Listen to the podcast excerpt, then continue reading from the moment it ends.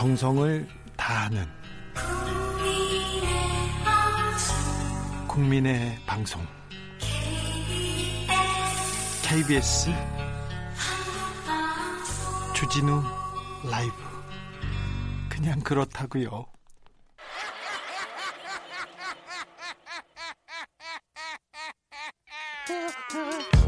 일로 뛰는 기자 탐구하는 기자 세상의 질문을 마구 던지는 기자 기자가 본 오늘의 세상 기자들의 수다 라이브 기자실을 찾은 오늘의 기자는 미디어 오늘의 정철훈 기자입니다. 안녕하세요. 네, 안녕하세요. 네, 한 주간 잘 지내셨나요? 예, 오늘은 제가 먼저 질문 하나 던져도 될까요? 네. 어, 진행자께서 지금까지 소송 많이 당해 보셨죠? 많이 당했죠.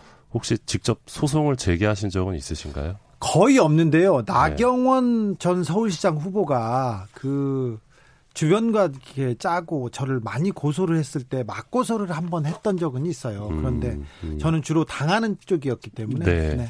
많이 당하셨던 걸로 알고 있는데 네. 만약에 어떤 민사 소송을 진행하는데 어, 승소율이 39.7% 그리고 이기더라도 손해배상이 500만 원 정도라면 소송하시겠습니까? 어, 주로 변호사를 아무리 그, 그, 경제적으로 나, 나를 좀 봐주는 변호사를 하더라도 500만 원 정도는 줘야 돼요. 또 10%를 꼭 받아요. 그래서 550을 줘야 되는데, 음. 어, 민사소도 500만 원, 이거는 그 약간 실, 실리를 따져보면 이거는 음. 쉽지 않은 소송인데요. 예, 방금 말씀드린 이 승소율 39.7% 그리고 이겨도 500만 원 정도 평균 받는 이 소송이 바로 어 언론사를 상대로 손해배상 청구를 했을 때의 평균입니다. 39.7%나 된다니 좀 놀랍습니다. 저는 예, 그 2009년부터 2018년까지 10년 동안 이 언론 상대로 했던 손해배상 청구 사, 사건, 국내 사건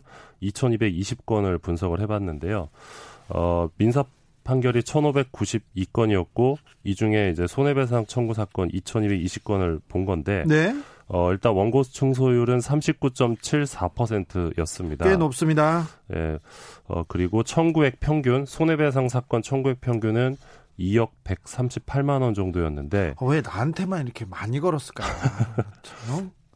조윤규 목사님 저한테 100억대 소송을 하셨어요. 그리고 이명박 대통령, 박근혜 대통령 다 엄청 많이 거셨어요. 네, 뭐 그래서 되게 대한민국에서 가장 몸값이 높은 기자로 유명. 네, 네, 몸값 제가 소송가액 예. 기준으로는 항상 예. 높습니다. 네. 그리고 이제 인용액 평균, 인용액 평균이 1,946만 원 정도였습니다. 아, 그래요? 그러니까 어, 청구액에 비해서 인용액이 한 10분의 1에 좀 못 미치는 거였고요. 그래도 인용액이 굉장히 많습니다, 생각보다. 근데 잘 보면 네. 일단 이 전체 2,220건 중에 실제 금전 배상으로 이어진 건은 900건으로 절반 이하였고요. 네, 나중에 이, 다 합의하죠. 예, 그리고 청구액 최빈액, 그러니까 가장 빈번하게 청구한 손해배상액은 평균 7,800만 원 정도였고, 네. 인용액 최빈액, 그러니까 가장 빈번하게 재판부가 선고한 손해배상액은 평균 565만 원으로 역시 10분의 1 수준에 못 미쳤습니다. 네, 500만 원 정도네요. 예, 비율로 따져 보면 이 손해배상 인용액이 500만 원 이하인 경우가 이 전체 금전배상 사건의 47.4%로 가장 높았고요. 네. 어, 뒤를 이어서 500만 원에서 100만 1000만 원 사이가 23.4%였습니다. 네. 그러니까 정리를 하면 내가 손해배상을 받더라도 이 판결의 70.7% 10건 중 7건은 천만 원 이하다 이렇게 볼 수 있을 것 같습니다. 법원이 언론사에 대해서 조금 온정 어린 시선이 조금 있네요. 물론 그 언론사가 그 공익을 위해서 활동한다, 기사를 쓴다 이런 생각이 좀 깔려 있겠죠? 예, 그러니까 정리를 하면 언론 보도 이후에 명예훼손을 주장하면서 언론사를 상대로 민사소송에 나서면 이 원고 승소율은 50% 수준인데 손해배상 청구의 경우는 승소율이 40%로 이제 10% 정도 떨어지고요. 그리고 배상을 받더라도 청구액의 10분의 1 수준이 대부분이고 절반은 500만 원 이하의 배상액을 받는다. 이게 현실인데 네. 어, 말씀하신 것처럼 어떤 뭐 주진우 기자의 경우처럼 이제 비판 보도를 좀 압박하기 위한 뭐 공인이나 국가기관 대기업에서 어떤 봉쇄 소송이 있지 않습니까? 네, 이게 주로 예, 주요 임무죠. 그런 봉쇄 소송을 제외하고 생각해 본다면 실제로 정말 언론 보도로 인해 피해를 입은 피해자들이 있지 않습니까?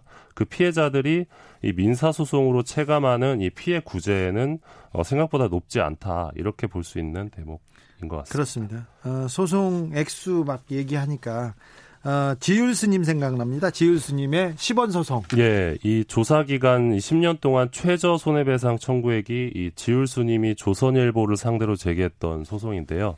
어, 10원이었습니다. 그 어, 당시 법원이 이제 조선일보가 이 천성상 공사 지원으로 인한 피해액을 부풀려 보도했다면서 이 정정 보도와 함께 어, 10원 지급 판결을 내린 바 있습니다. 네. 그렇죠. 어, 예. 네. 뭐 이렇게 해서 좀 민사 소송 얘기를 좀 했는데 네. 어 21대 국회에서 이 징벌적 손해배상제 이, 이 법안에 대한 논의가 좀 활발해질 것 같습니다. 활발해질까요? 이 논의가 계속 있었어요. 그런데 어, 계속 될 것 같습니까? 예, 일단 좀 요구하는 곳들이 적지 않은데요. 이 언론인권센터 쪽에서 이런 이야기를 들었습니다. 이 공인을 제외하면 일반인이 언론사를 상대로 소송까지 가는 경우가 쉽지가 않은데 쉽지 않아요, 절대. 인용액 대부분이 500만 원 이하면 이거는 소송할 이유가 없는 거다. 법원이 판결을 통해 이 무책임한 언론 보도를 접하더라도 그냥 참고 살아라 이렇게 말하는 것과 같다 이런 네. 이야기를 들었습니다. 네. 그러면서 이 김영란법 있지 않습니까? 네. 김영란법처럼 이 존재만으로 긴장감을 줄 수 있는 어떤 제도적인 변화가 필요하다. 기사의 예. 질을 높이려면 기사에 대해 제대로 책임을 지우는 것부터 시작해야 한다. 이러면서 이 징벌적 손해배상제 도입을 주장하고 있는 상황입니다. 일리 있는 지적으로 보입니다. 예, 그리고 이제 민변 같은 경우도 비슷한 주장을 하고 있는데요. 네. 어, 물론 이 인격권 침해의 경우 이 손해액 입증이 쉽지 않은 부분이 있기는 합니다. 그래서 이거를 따져보는 게 어려운 측면은 있지만 이 네. 한국의 문제점은 거액의 손해배상이 나갈 수 있는 상황임에도 이 제도적인 뒷받침이 안 되어 있어서 좀 문제가 된다는 거죠. 그래서 표현의 자유가 중요하지만 언론이 도를 넘는 경우에 언론에 의한 피해를 회복하기 어려운 상황이 발생할 수 있는데 이 미국에서는 언론사 경영이 어려울 정도의 그 배상액이 나온다. 그래서 망하는 경우도 있었어요. 예, 그래서 민변의 경우는 어, 마찬가지로 징벌적 손해배상제 도입에 찬성하는 입장이다 이렇게 밝힌 상황입니다. 그런데 우리 법원이 굉장히 보수적입니다. 아, 제가 취재를 했었는데 한 언론사에 한 신문사에 혼외자 그 재판이 있었어요. 재판이 있는데 재판 진행이 안 되는 거예요.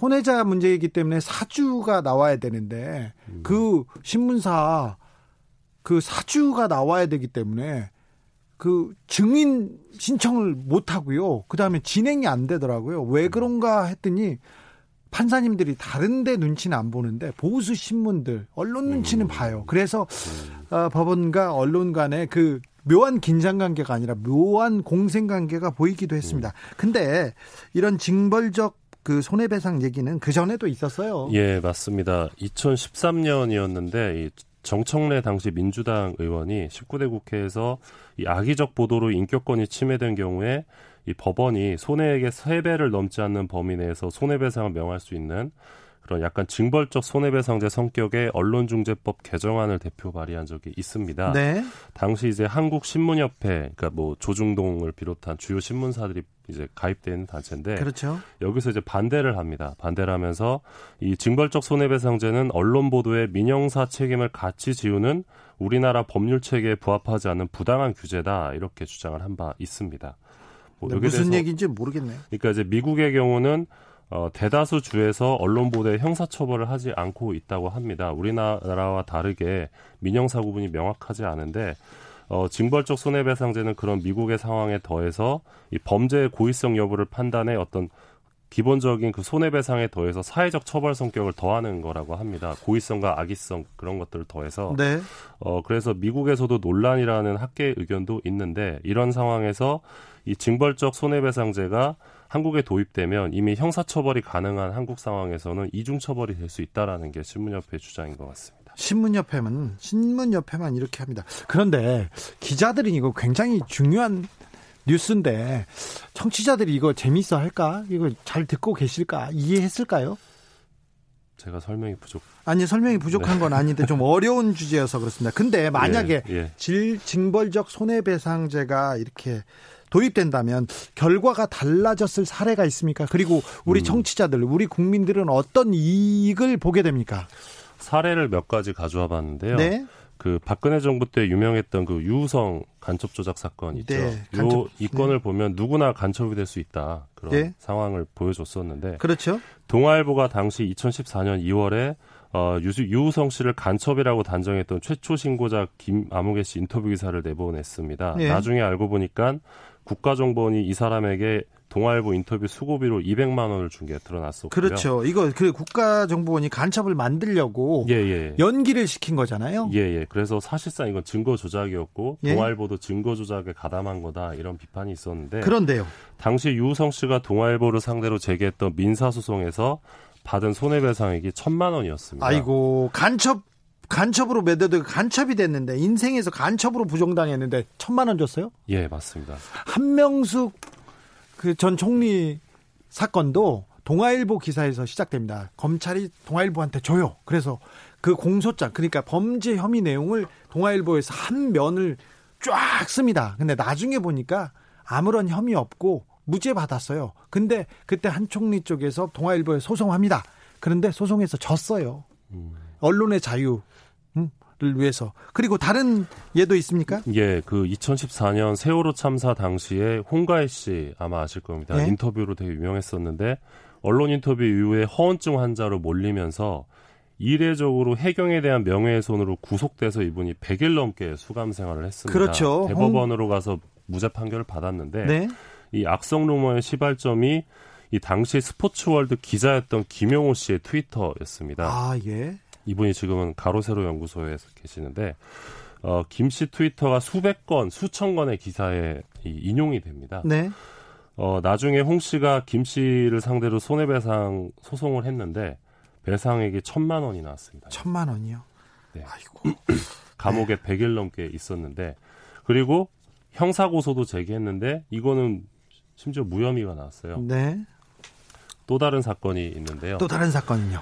어, 2008년에 방송됐던 SBS 시사 프로그램이 하나 있습니다. 예. 긴급 출동 SOS 24라는 방송인데 여기서 나왔던 이 찐빵 소녀 편이 좀 논란이 된 적이 있습니다. 어떤 내용이었죠? 아, 너무 긴데요. 음. 이거를 압축적으로 그냥 판결만 요약해서 말씀드리면 네. 당시 제작진이 이 방송을 위해 이 피해자로 묘사됐던 찐빵 소녀를 정신병원에 가둬버렸다. 이게 판결문에 나옵니다. 방송을 위해서요? 예. 아, SBS 대단하군요. 그러니까 정신병원에 일부러 가둔 거예요. 방송을 만들려고. 방송을 만들려고요. 네, 이게 이게 판결문에 나와요. 제가 말하는 게 아니고. 네네.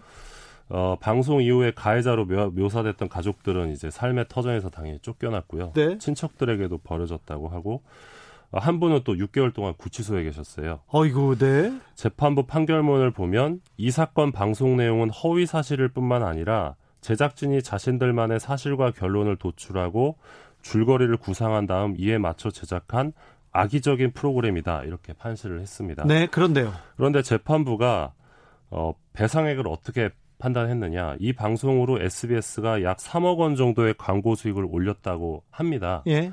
그래서 피해자들이 SBS로부터 받은 손해배상액이 3억이었습니다. 네.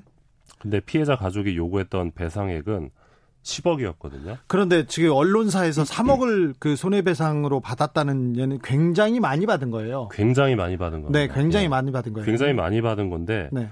어, 이 방송으로 이분들이 입었던 어떤 그 삶의 충격에 네. 비하면 너무 적은 그렇죠. 액수죠. 구치소에 갇히고 예. 정신병자로 가둬요. 예. 그런데요. 어, 역시 이 피해자분들도 방송 관계자들을 이제 형사고소했는데 모두 이제 무혐의를 받았고요. 네. 그래서 방금 언급해드렸던 이런 사건들이 어, 만약 징벌적 손해배상제가 있었다면 약간 배상액이 달려졌, 달라졌을 가능성이 있지 않았나 그런 생각을 하고 있습니다. 아, 네. 징벌적 손해배상제 어려우셨죠. 김성수 님이 이해는 잘 안 되지만 조금 머리에 들어오네요. 감사합니다. 얘기했는데 지금 사례 들으니까 머리에 확 들어왔죠. 제가 SBS 관련해서 SBS에서 두 번 정도 몇 번 소송을 받은 적이 있었는데 하나는 우리나라 유명한 조폭이에요. 범서방파의 보스야. 그런데 그 조폭 두목을 협박해가지고 돈을 받은 그 SBS 간부가 있었어요. 자기 그 식당 어, 방송에 내줄 테니까 돈 받아 돈 달라고 해서 돈을 조폭한테 뺏는 사람들이 방송사 간부였어요. 이야, 네. 한그 대단하시네. SBS 한 사장은 법인 카드로 안마실 수소에서 썼죠. 누군지 아시죠? 그런데 그런데 하, 그 문제를 가지고 제가 보도를 했더니 보도를 했더니 소송을 합니다. 소송을 해서 가장 큰 로펌에 정말 센 변호사를 사가지고 계속 괴롭혀서 계속 괴롭혀서 돈을 받아가려고 했던 얘가 있는데 그냥 그런 일이 있었다고요. 아무튼 그 한마디만 더 하자면 네. 저는 이 징벌적 손해배상제라는 이 제도나 법이 만능이 아니라고 생각해요. 네. 만능은 아니지만 이런 질문도 있습니다. 징벌적 손해배상제가 비판적 언론에 재갈을 물리는데 악용될 소지는 없을까요? 이렇게 물어보는데요. 예, 저 있다고 생각합니다. 아, 그 그래요? 타당한 지적이고요. 그렇기 때문에 그러니까 이게 어, 훗날 언론 탄압을 위한 악법으로 작용할 수도 있다는 지적도 저는 타당하다고 보기 때문에 입법 과정에서 일단 이 부분은 충분한 논의가 필요한 상황입니다. 왜냐하면 악의성과 고의성을 결국 재판부가 판단하는 부분이 있거든요. 네. 그걸 어떻게 판단하냐에 대해서는 좀 사회적 논의가 좀 필요한 부분이 있는데 제가 법이 만능이 아니라고 말씀드린 부분도 이제 요 대목하고 연결이 되는데 네. 결국은 왜 사람들이 징벌적 손해배상제가 필요하다고 말을 하는 사람들이 지금 늘어나고 있잖아요. 네. 왜 늘어나고 있는지 거기에 대해서 언론이 자각해야 되는 부분은 뭔지 그리고 앞부분에서 제가 이제 민사소송 결과들을 말씀드렸잖아요. 대부분 손해배상액도 적고 네. 그리고 이런 것들이 의미하는 것들 결국 이, 이 법안이 필요하다는 그 논의가 의미하는 것이 뭔가 언론인들이 스스로 일단 자각하고 이 논의 법은 어떻게 보면 시작일 수 있다. 그러니까 언론이 변하는 시작일 수 있다. 그런 메시지를 좀 전달하고 싶었습니다. 네, 정철은 기자의 얘기는 뭔지는 알겠습니다. 제가 지난주에도 재판을 받고 있는 게 한 종교단체에서 받은 어, 소장인데요. 어, 종교와 관련되면 그냥 소송을 해요. 민형사로. 그래서 형사에서 다 이겨요. 그래도 민사를 하고 또 하고 또 하고. 어, 이번 재판은 부산에서 했어요. 그런데 제가 서울에 살잖아요. 서울에서 일도 있고. 근데 부산에서 그 재판 관할권을 안 옮겨줘 가지고 매주 우리 변호사가 부산에 가야 되고 제가 무슨 일이 있으면 부산에 끌려가야 되는 일인데 돈이 있는 사람들한테 법은 굉장히 편리한 수단이에요. 특별히 언론의 재갈을 물리기에는 예, 그래서 이 제도가 필요하기도 한데 아니기도 하고 어찌 그 잘 만들어질지 좀 좀 주목됩니다. 스마일 라이프님이 국민 배심제로 언론 징벌하면 될 듯합니다. 판사에 맡기는 게 아니고 국민에게 맡겨라.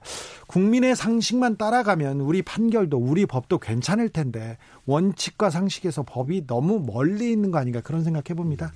아, 오늘 기자들의 수다 여기까지 하겠습니다. 미디어 오늘의 정철훈 기자 함께했습니다. 감사합니다. 고맙습니다.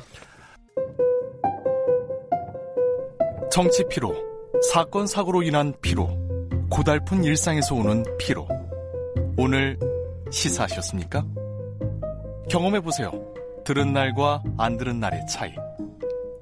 여러분의 피로를 날려줄 저녁 한 끼 시사. 추진우 라이브.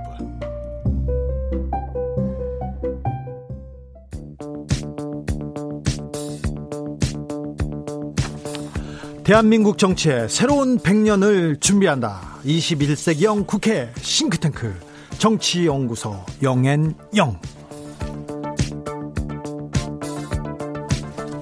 21대 국회에 보내는 고급진 정말 고급진 정치 컨설팅 이번 한 주 정치 뜨겁게 분석해 보겠습니다. 정치는 데이터다. 정치는 과학이다. 박시영 윈지코리아 컨설팅 대표님 안녕하세요. 네, 안녕하십니까 박시영입니다. 아니다. 정치는 촉이다. 정치는 감이다. 최영일 평론가님 어서 오세요. 안녕하세요. 네. 한 주 어떻게 보내셨습니까? 정신없이 보냈습니다. 항상 정신이 없죠. 예, 뭐가 있어? 저희가 네. 특이한 거는 네. 어, 제 신상의 변화가 있었는데 어. 네. 박시영 TV라고 새로운 유튜브를 만들었는데 알았어 이제 그만해. 알았어. 다 알아. 그게 네. 더 힘들죠. 네. 네. 아, 저는 오직 정치연구소 영앤영이에요. 네. 처음에 오프닝 때 감동 받았잖아요. 새로운 이 대한민국 정치의 새로운 100년을 준비한다.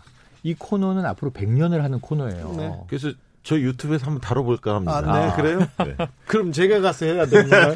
자, 김종인 비대위 한다, 만다, 네. 간다, 안 간다 말이 많았는데 드디어 가기로 했답니다. 이번에는 가는 건가요? 아니 당연하죠. 왜- 정말 하고 싶었습니다. 김종인 대표요? 네, 전. 김종인 비대위원장 항상 하고 싶어요. 네. 정말 하고 싶었고 그래서 네. 많은 분들이 만나면서 이분의 확고한 의지를 읽었기 때문에 네. 그 임기 문제 관련해서 어쨌든 김종인 비대위원장의 요구를 100% 수용한 거죠. 사실상. 사실은 110% 수용. 음. 왜냐하면 아? 저는 오늘 아침에 또 예언컨대 촉으로 네, 아침에 제스트라다무스. 예, 모 방송에서 받는다. 네. 김종인 위원장 체제 간다. 왜냐하면 이미 전국위에서 다 추인까지 끝났어요. 문제는 임기였죠. 네. 나는 8월 말 전당대회 못 받는다. 내년 3월까지. 그래서 전 오늘 아침에 간다. 그리고 이제 오늘부로 이제 당선인들하고 이제 의기투합된다. 근데 음. 문제는 저는 시기를 12월에서 2월 사이 정도로 3월까지는 안 가고 연말 연초로 조정할 거라고 날짜까지 제가 못을 박았는데 요게 저는- 틀렸네요. 저는 요게 3월과 4월 얘기 나오는 사람들 중에서 어. 3월 주장하는 사람은 이해가 안 됐어요. 어. 왜냐하면 4월 7일 날이 어, 재보궐선거거든요. 재보선이- 그렇죠, 그렇지. 그러면 3월까지면 이미 공천 다 하는 거잖아. 그렇죠. 그럼 결과 4월 달에 결과 나오는데 어. 그거 보지 말고 나가라. 이게 말이 어. 돼요? 그렇죠. 그러면 그 내년 상반기까지 뭐 5, 6월까지 그냥 가는 거 아니에요? 만약에 재보. 재보궐 선거를 승리를 했다. 네. 만약에 통합당에서 그러면 좀뭐 음. 연기하자 뭐 이런 얘기 나올 수도 네. 있죠. 이 정당은 음. 수시로 바뀌더라고 규율이. 아, 바뀌어요. 그런데 이제 규칙이. 12월이던 음. 혹은 뭐 이 김종인 위원장의 주장처럼 3월이던 지금처럼 재보선이던 그게 지금은 큰 의미는 없어요. 왜냐하면 앞으로 음. 연말까지 어떻게 당이 보수가 복원되는 모습을 보여주느냐에 따라서 당 내부가 일사불란하게 체제 정비가 되면서 갈 거냐 이걸 바라는 거죠. 근데 여기서 중요한 거는 일어날 거냐. 여기서 주목해야 할 음. 지점은 뭐냐면 이 당선자들의 의견을 수렴해서 정부적 판단을 했단 말이에요. 맞아요. 근데 실제로 그 국민 여론 달랐단 말이에요. 맞아요. 통합당 지지층의 여론도 달랐어요. 음. 8월 전당대회를 선호하는 의견이 다수였습니다. 맞아요. 그렇죠. 네. 근데 예를 들면 만약에 이게 민주당에서 이런 일이 벌어졌으면 음. 민주당 당원들이 가만 안 있었을 겁니다. 음. 당원들의 여론을 수렴해라. 네. 음. 그걸 토대로 판단을 해라. 정부적으로 이렇게 주, 문했을 네. 텐데 네. 통합당이 좀 조용합니다, 사실. 네. 워낙 어렵기 때문에 그럴 수도 음. 있지만 이 정당의 특성은 뭐냐면 좀 어려워지면 어 상당히 중량감 있는 외부의 전문가를 모셔서 비대위 네. 체제를 출범시키는 거. 이걸 여러 번 반복을 네. 했어요. 비대위 네. 참조하예요. 네, 습성이 됐습니다. 근데 네. 그것은 그렇게 좋은 모습은 아닙니다. 왜냐하면 음. 통합당 내부에도 좋은 분들이 많이 계십니다. 네. 그분들이 스스로 어려움을 극복하고 그 과정을 통해서 리더십이 음. 형성되고 국민적 지지가 모아지는 거예요. 그래서 걸출한 스타가 그렇게 해서 탄생하는 건데 지금 김종인 비대위원장 무슨 말씀하셨냐면 40대 경제 식견을 가진 새로운 리더들을 발굴하겠다 네. 이렇게 얘기했는데 꽃길 태워주는 리더가 있습니까? 꽃길 타는 어. 스스로가 가시밭길 헤쳐가면서 역경을, 역경을, 극복하면서 리더로서 우뚝 서는 거지 그런 측면에서 뭐 원희룡, 오세훈, 뭐 김세연 여러분들이 거론이 되는데 음. 스스로 전당대 이런데 도전을 해서 음. 이 리더로 서야 하는데 제가 볼 때는 좀 어, 과거의 방식 아닌가 그런 아쉬움도 있습니다. 과거의 방식이기도 하고요. 음. 또 워낙 그 과거의 인물이에요. 그래서 미래통합당이 새로운 결정을 하고 새로운 길로 나서지 않을까 이런 음. 생각도 해봤는데 아, 미래통합당에서는 그 카드는 접더라고요. 예, 손쉬운 카드를 선택한 거죠. 그러면서도 내부적으로는 전 좀 절박감이 읽혀져요. 음. 어, 뭐냐면 이 외부 비대위원장이 들어와서 성공한 적 있느냐? 없어요. 10년 동안 8번 했는데 다 실패해요. 사실 떠올려 보시면 없습니다. 비대위원장도 지금 기억이 안 나요. 박근혜 한분. 아니, 그러니까 내부에서 하나. 내부예요. 내부에서 박근혜. 박근혜, 비대위원장이 네. 비대위 체제를 이끌고 그때 새누리당으로 바꾸면서 대권을 잡았단 말이에요. 네, 차, 차떼기당으로 온갖 수모를 그 겪을 때 2000년대 초반 참여정부 시절 야당일 때. 네, 네. 천막당사. 네, 그때 한 번이었죠. 맞습니다. 그 그, 이후에 누가 누가 있죠?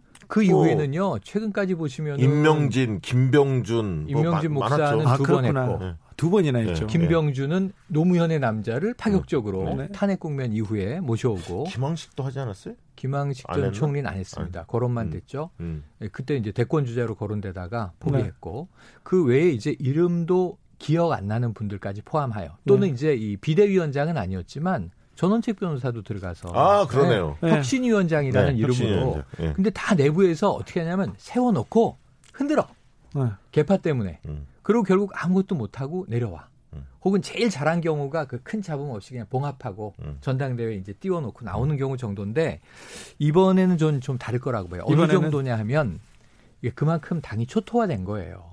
아니 김종인은 음. 그래도 내부 반란군을 진압할 힘은 가지고 그렇죠. 있잖아요. 능력은 그러니까. 있어요. 참터보님도 그런 얘기를 합니다. 김종은 그거를 비- 기대하는 거지. 지금. 김종인 비대위원장의 직업은 비대위원장이에요. 그래서 항상 이렇게 어려울 때 비대위 띄우면 1순위로 오지 않습니까? 이분의 그 그런 능력, 어, 섭외 받는 능력에 대해서는 좀 인정해 줘야 됩니다. 그리고 그러면. 이게 기업으로 치면요 대기업에서 예.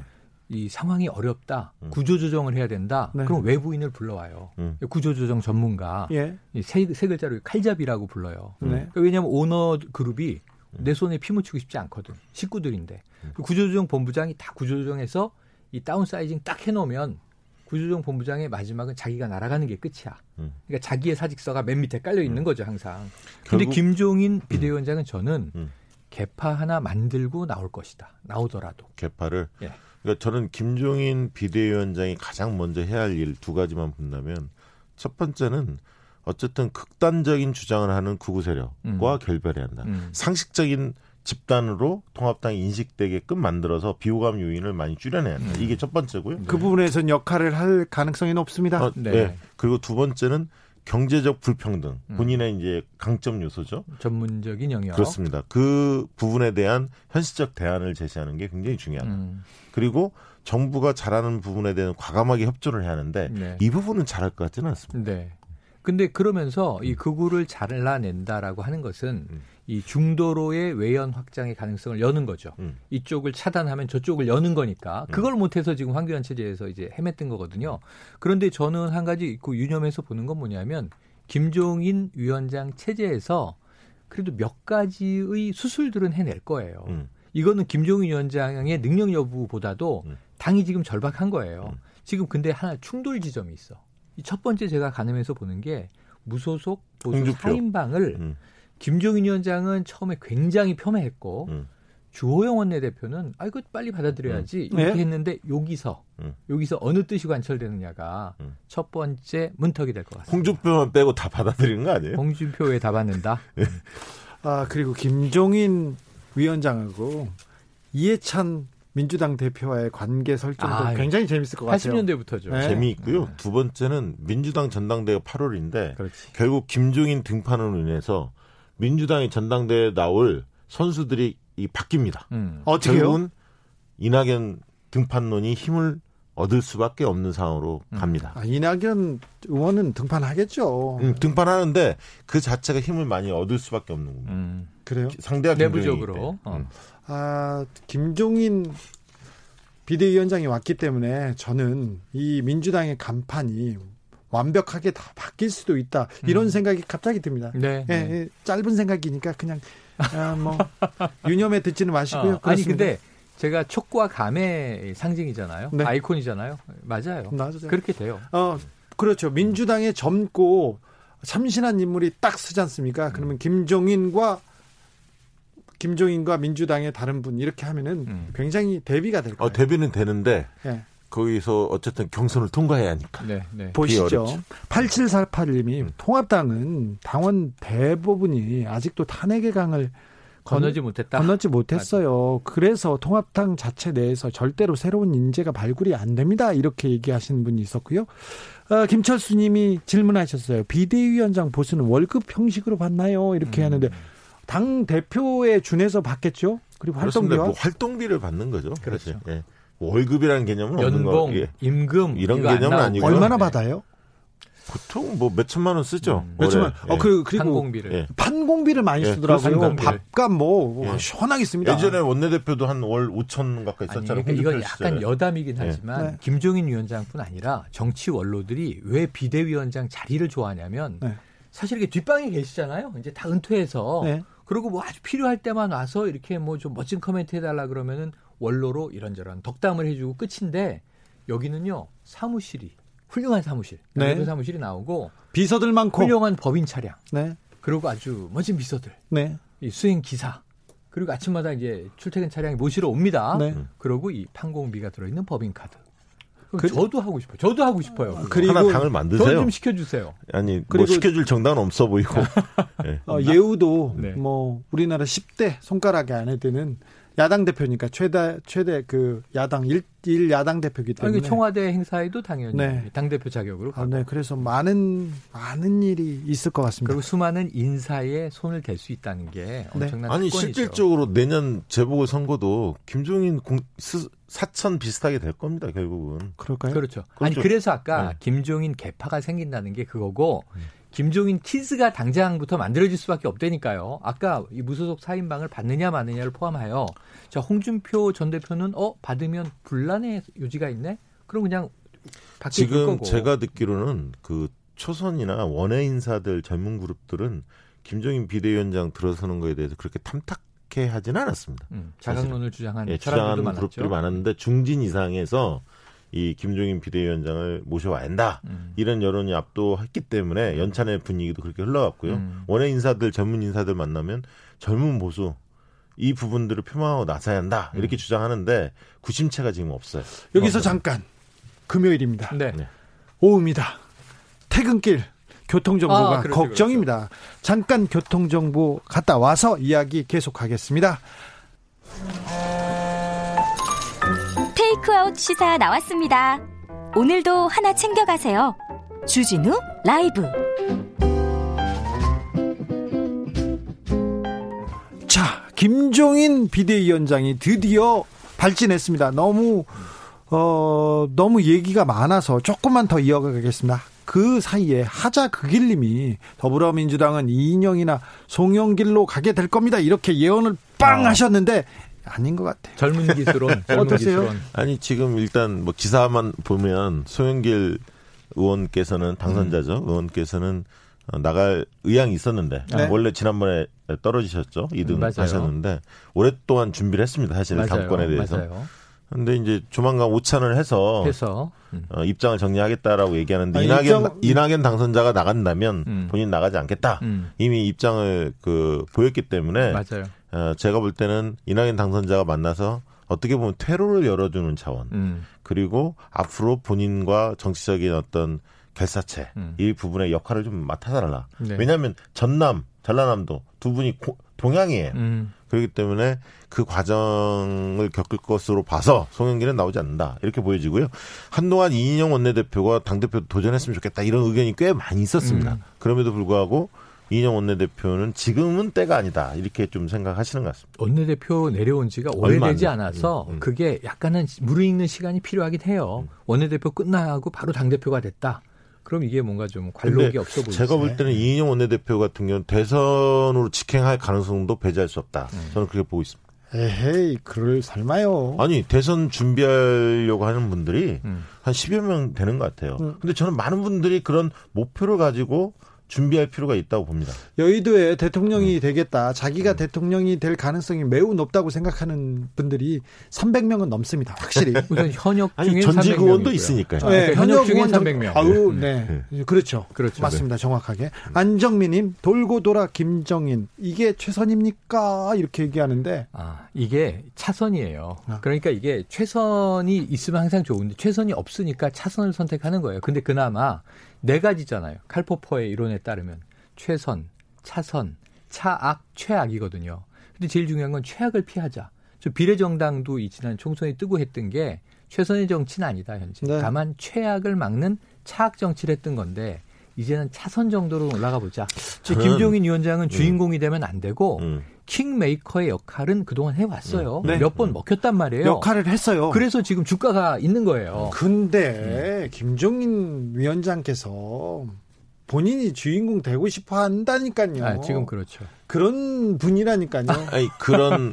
그런 느낌이 많이 들었죠, 공감. 사실. 근데 이제 저는 주문하고 싶은 것은 음, 정당의 좀 체질, 문화를 좀 바꿨으면 좋겠다. 음, 음. 이 보수정 아니, 그 보수 정당들이 되게 아, 보수 보면 정당이 보스 정당이라니까. 그러니까요. 네, 네. 이게 상명하고. 너무 획일적이고 탑다운. 어, 지시형 이런 맞아요. 음. 리더십이 통하는데 그렇게 가면 오래 못 가거든요. 맞아요. 그 젊은 인재들이 성장할 수 없습니다. 그렇게 그런 풍토면 음, 그러니까 사람도 안 키워지고 예, 그동안. 좀 그걸 좀 바- 과감히 바꿔야 하는 거 아닌가. 그러기에는 김종인 위원장 스타일은 아니에요.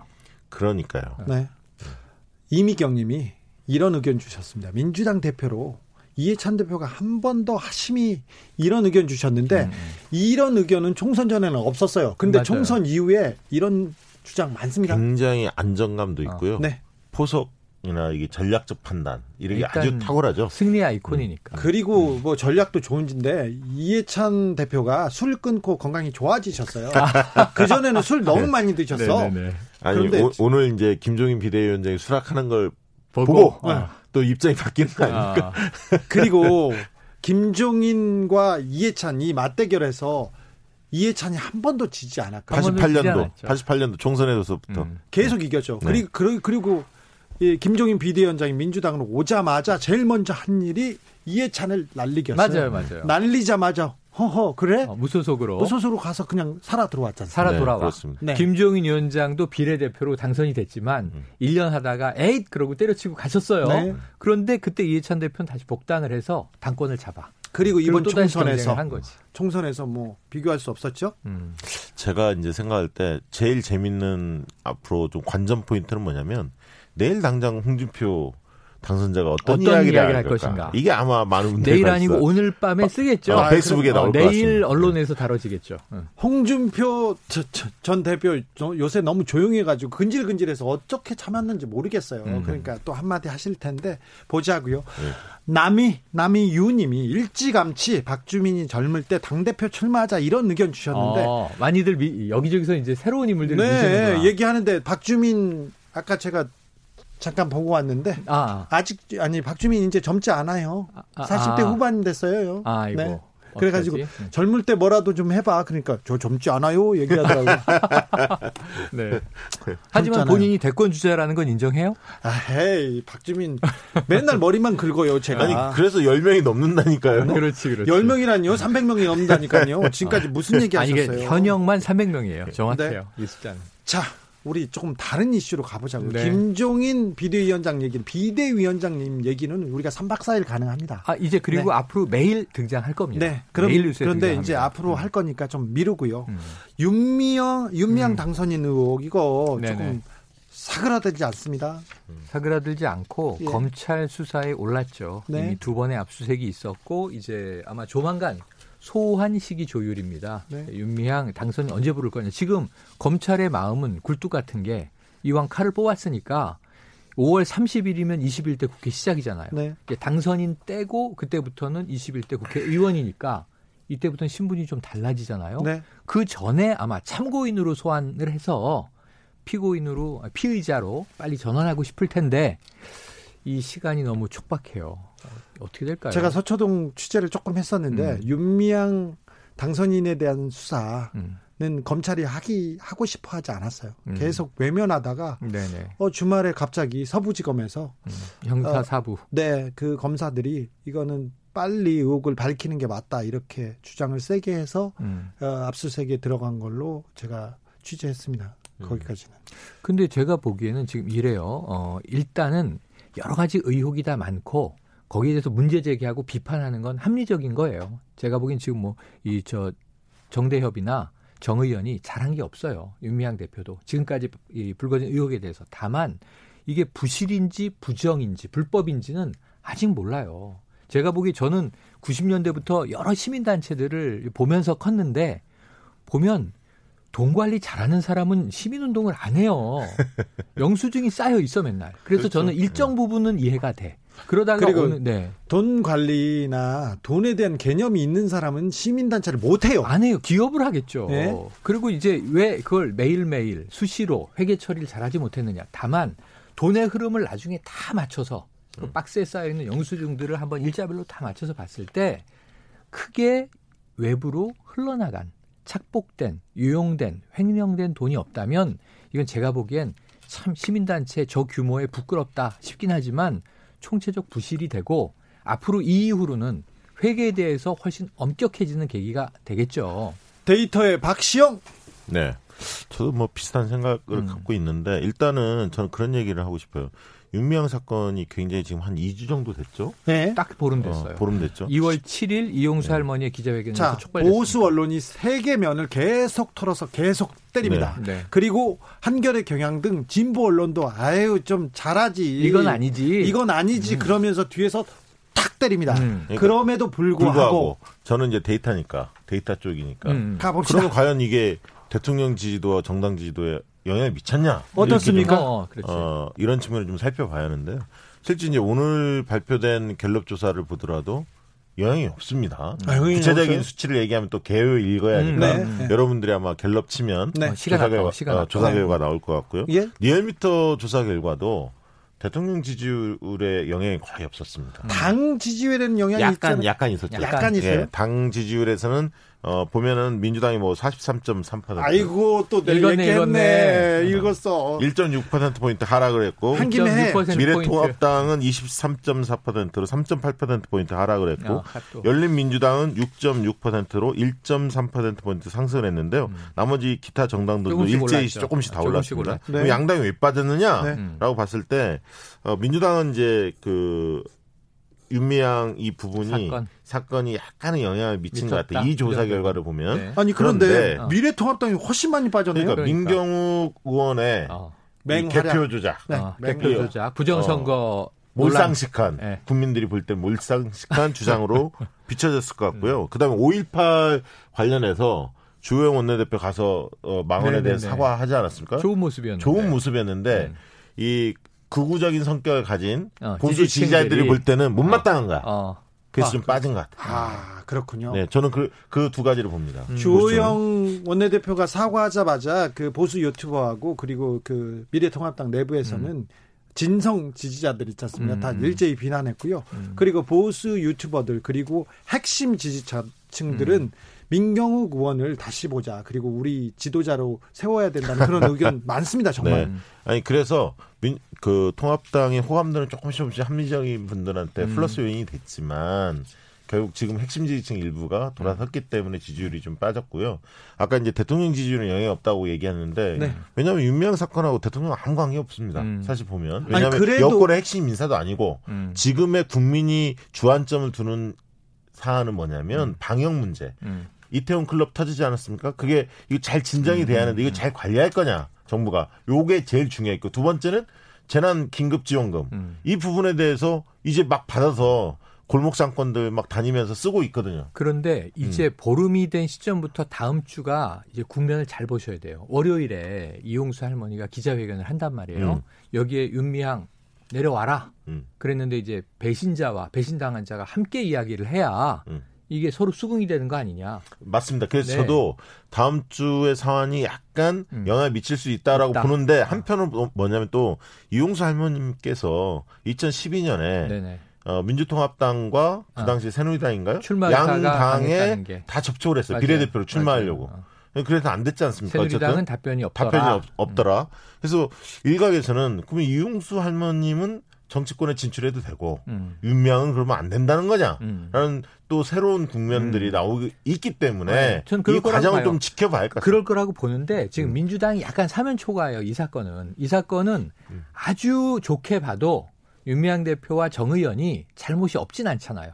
부실이라는 잘못이 아니 지금 세상이 어떤 세상인데 이 수십억씩 들어오는데 관리를 저렇게 주먹구구로 했어. 이건 사과하고 앞으로 개선할 부분이죠 분명히. 그러니까 요게 마지노란 말이에요. 네. 음. 그러니까 민주당이 이 문제에 대해서 이제 적극적으로 좀 대처할 필요가 있어요. 저는 음, 그 음. 동의합니다. 음. 그리고 양당이 합당을 선언했던 것은 5월 18일이에요. 월요일 날. 음. 그때 처음으로 선관위에서 도장을 찍었기 때문에 음. 양당이 공식적으로 합당이 된 거예요. 음. 합당 이후에 사실은 대처할 수밖에 없었습니다. 맞아요, 맞아요. 그래서 그런 소속이니까. 부분들을 감안해서 봐주실 필요가 있고 네. 민주당이 대처하는 모습에 대해서 어 그리고 더더욱 중요한 건 뭐냐면 이 사안보다 어쨌든 국민들이 볼 때는 일자리 문제, 먹고 사는 문제, 어. 방역 문제가 더 중요하다는 어, 얘기예요. 어. 그래서 저는 이번 주말부터 원 구성 협상에 대해서 여야가 이제 무릎을 맞대고 논의를 어. 할 텐데 음. 만약 이 부분에서 야당이 미온 쪽으로 나오면 일하는 국회에 대해서 음. 적극적인 태도를 보이지 않는다면 음.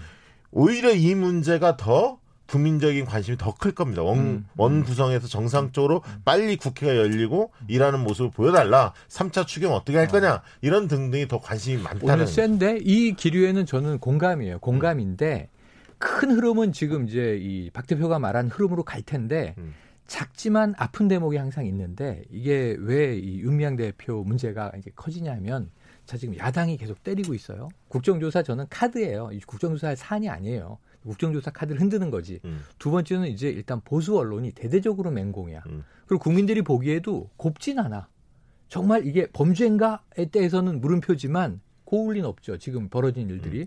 근데 여기 또 정의당이 합류해서 데스노트 얘기를 하고 있단 말이에요. 음. 그동안 데스노트는 임명직에 대한 이야기였지. 음.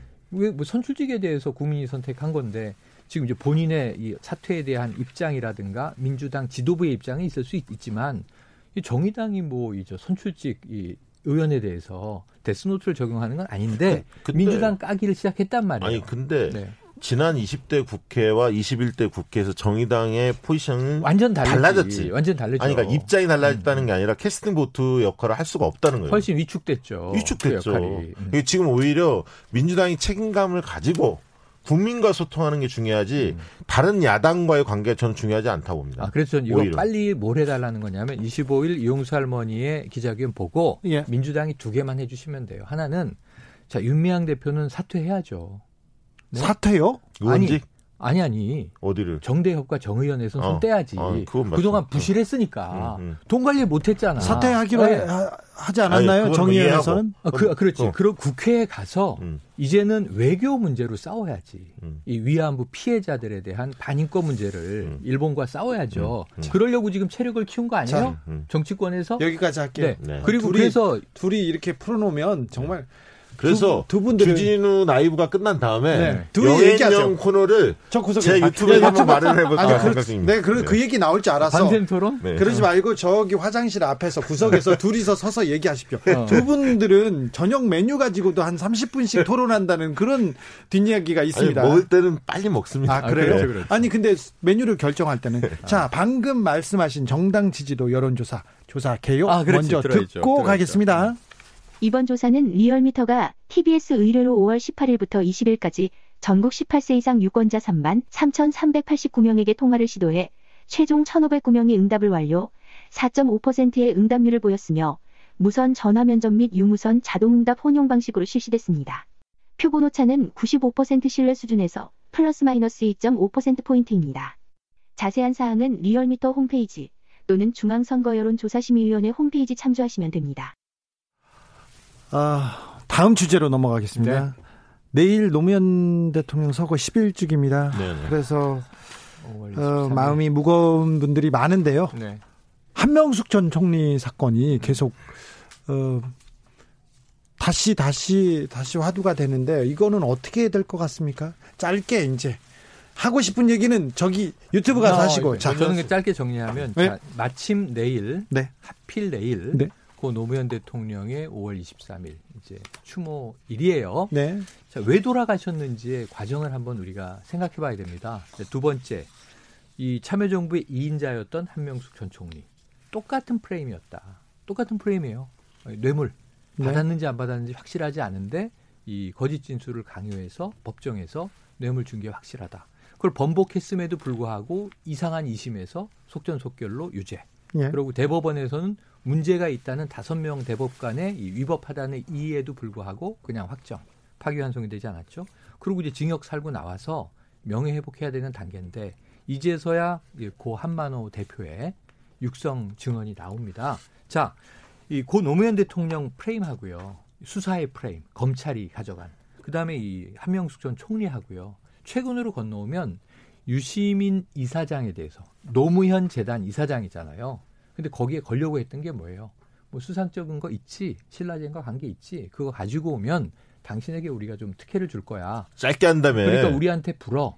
자, 이게 너무 똑같아요. 이게 정치 수사의 정석이에요. 네. 언론과 검찰이 굉장히 또 거기에서 보여준 언론, 검찰, 보수, 야당 혹은 여당이 그 네. 시기마다 이 트리플 플레이로 이거는 지난주 조국 사태도 똑같아요.